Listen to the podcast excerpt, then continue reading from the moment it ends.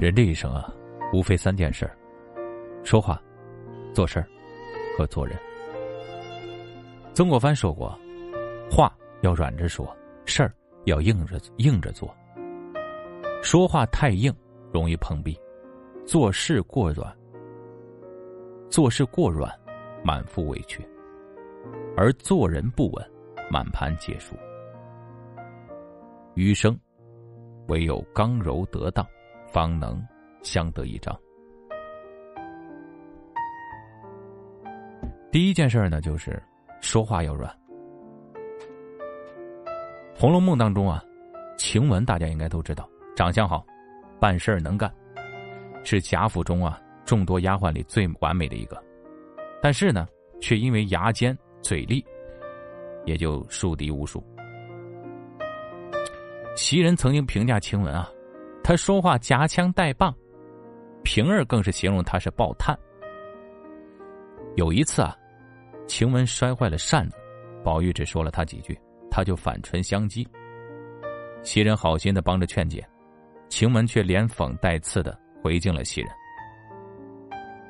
自古以来啊，就是你一个人服侍爷的，你服侍的好，昨儿个才挨了心窝心脚。袭人劝他出去散散心。晴雯就愈加的变本加厉，别叫我替你们害臊了，便是你们鬼鬼祟祟干的那事儿，也瞒不过我去。一席话尖酸刻薄，怼得袭人面露难色呀，无言以对。贾宝玉也甚为恼火，恨不得把晴雯给赶出去。还有一次呢，王善保家的搜查大观园，晴雯怒气冲天，不仅把箱子倒了个底朝天。还暗讽他是有头有脸的大管事的太太，让他颜面尽失。王善保家的自此心存芥蒂，趁着绣香囊事件向王夫人进谗言。王夫人听罢大为不满，在晴雯病重之际，毫不留情的将他赶出了贾府。荀子曰：“啊，与人善言，暖于布帛；伤人之言，深于毛戈毛戟。”这真难读，古人说话就不能用大白话吗？说话柔软，让人感觉比布帛、布帛还要温暖；而恶语伤人，比用长矛利戟刺人还要严重。晴雯正是吃，正是吃亏在说话刻薄，不顾及他人感受上，最终他为此付出了沉重的代价。鬼谷子曾云：“口者，心之门户，智谋皆从之出。言辞生硬，险象环生；言语温柔，关系不愁。”易烊千玺在上蔡康永的节目时，曾经犯过一个错他给蔡康永送了一张专辑，可是写祝福语时，却不小心把“康”字写错了。虽然事后他赶紧发微博道歉，并罚抄错别字一百遍，但还是在网上引来了一大片的嘲骂。随后，蔡康永转发此微博，并回应称：“易烊千玺同学啊，我也常写错字儿，请千万不要放在心上。笔画正确的人很多，但真正值得珍重的是写字者的心意。”一番话宽容大度，温情脉脉。此微博曝光后，网友纷纷为蔡康永点赞，夸他是一个真正内心温暖并且懂得说话之道的人，对易烊千玺的攻击也大幅减少。一个真正内心柔软的人，出言有尺，能够将心比心，推己及人。他们不会逞一时口阔口舌之快，出口伤人，只图自己痛快。温言软语的背后，折射的是他们内心的风度和涵养。第二件事儿呢，就是做事儿要硬。画家齐白石曾有过一段这样的经历。齐白石因画画出名以后啊，上门求画的人络绎不绝。有一次啊，有一位叫李居士登门求画，齐白石欣然的提笔为对方画了一幅琵琶熟了。对方拿到画后连连称谢，却丝毫不提费用，把一切当作理所当然。齐白石虽然心生不悦，但碍于面子，闷不吭声。谁知道一年以后，对方又找上门来求画，这次还特地指定要要给他画一条大鲤鱼。齐白石大为不满，自己好心好意，对方却不知好歹。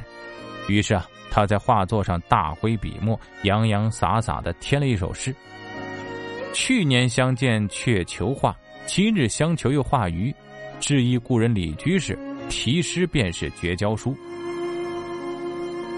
李居士看到这首诗以后啊，顿时脸红耳赤，再也没有来向齐白石求画了。齐白石恍然大悟啊，原来只有自己及时的亮清底线，才不会让人当做。软柿子捏，还有无数个络绎不绝的李居士。如果自己都免费，不但会浪费大量的宝贵时间，生活也会穷困潦倒。于是啊，齐白石果断在客厅里挂了一张价目表，并注明：卖画不论交情，君子有耻，请照润格出格出钱。润格出钱应该是啊。曾经在知乎上看到一个提问。有哪些道理后悔没有早点知道啊？点赞最高的回答是：酒喝六分醉，饭吃七分饱。永远不要对一个人太好。这世间的许多好事啊，变成了坏事，很多时候啊，是因为我们做事太软了。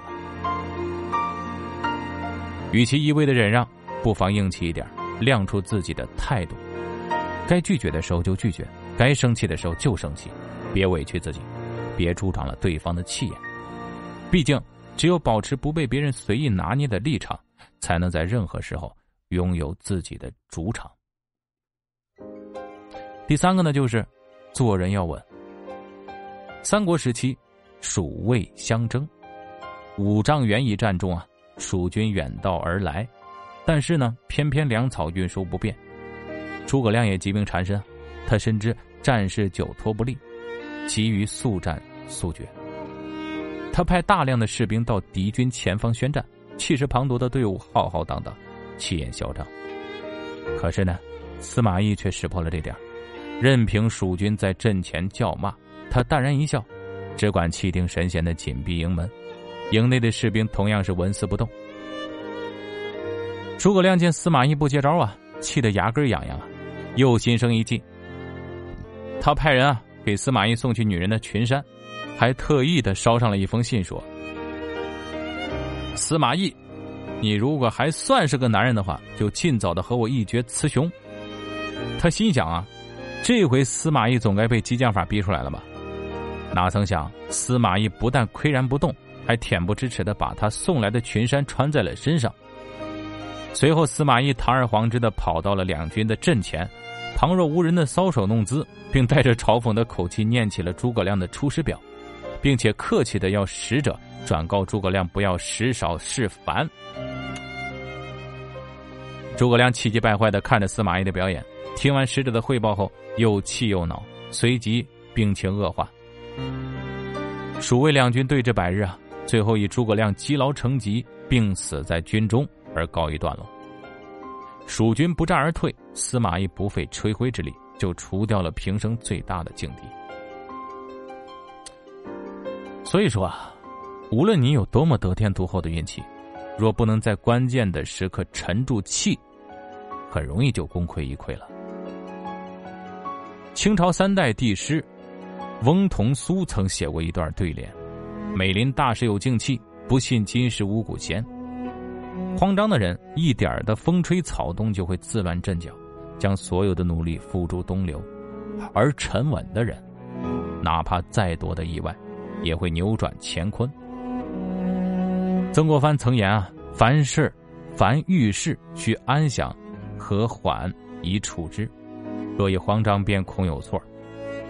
做人要稳，不慌张，定能应对万难，摒弃杂乱，沉住气，方能笑到最后。”有人说啊，一个人所有的春风得意、贵人相助，都必有来路；而所谓的怀才不遇、遇人不淑，也必有出处。这个世上啊，从来就没有无缘无故的好运，也没有随随便便的成功。有的人能力出众，却因为刚柔颠倒，从山顶跌到了谷底；有的人资质平平，却因刚柔相济，从柳岸又走到了花明。水滴石穿，以柔克刚，说话当似水，且缓且柔。剑锋千仞，锐不可挡；做事儿应似剑，凌厉果决。巍峨不动，绵延千里；做人盖如山，沉稳有力。为人处事啊，唯有软硬兼施，你的人生之路方能风正一帆悬。好了，感谢本文的作者慕柔。好了，我们今天的分享就到这里，谢谢大家的收听，晚安。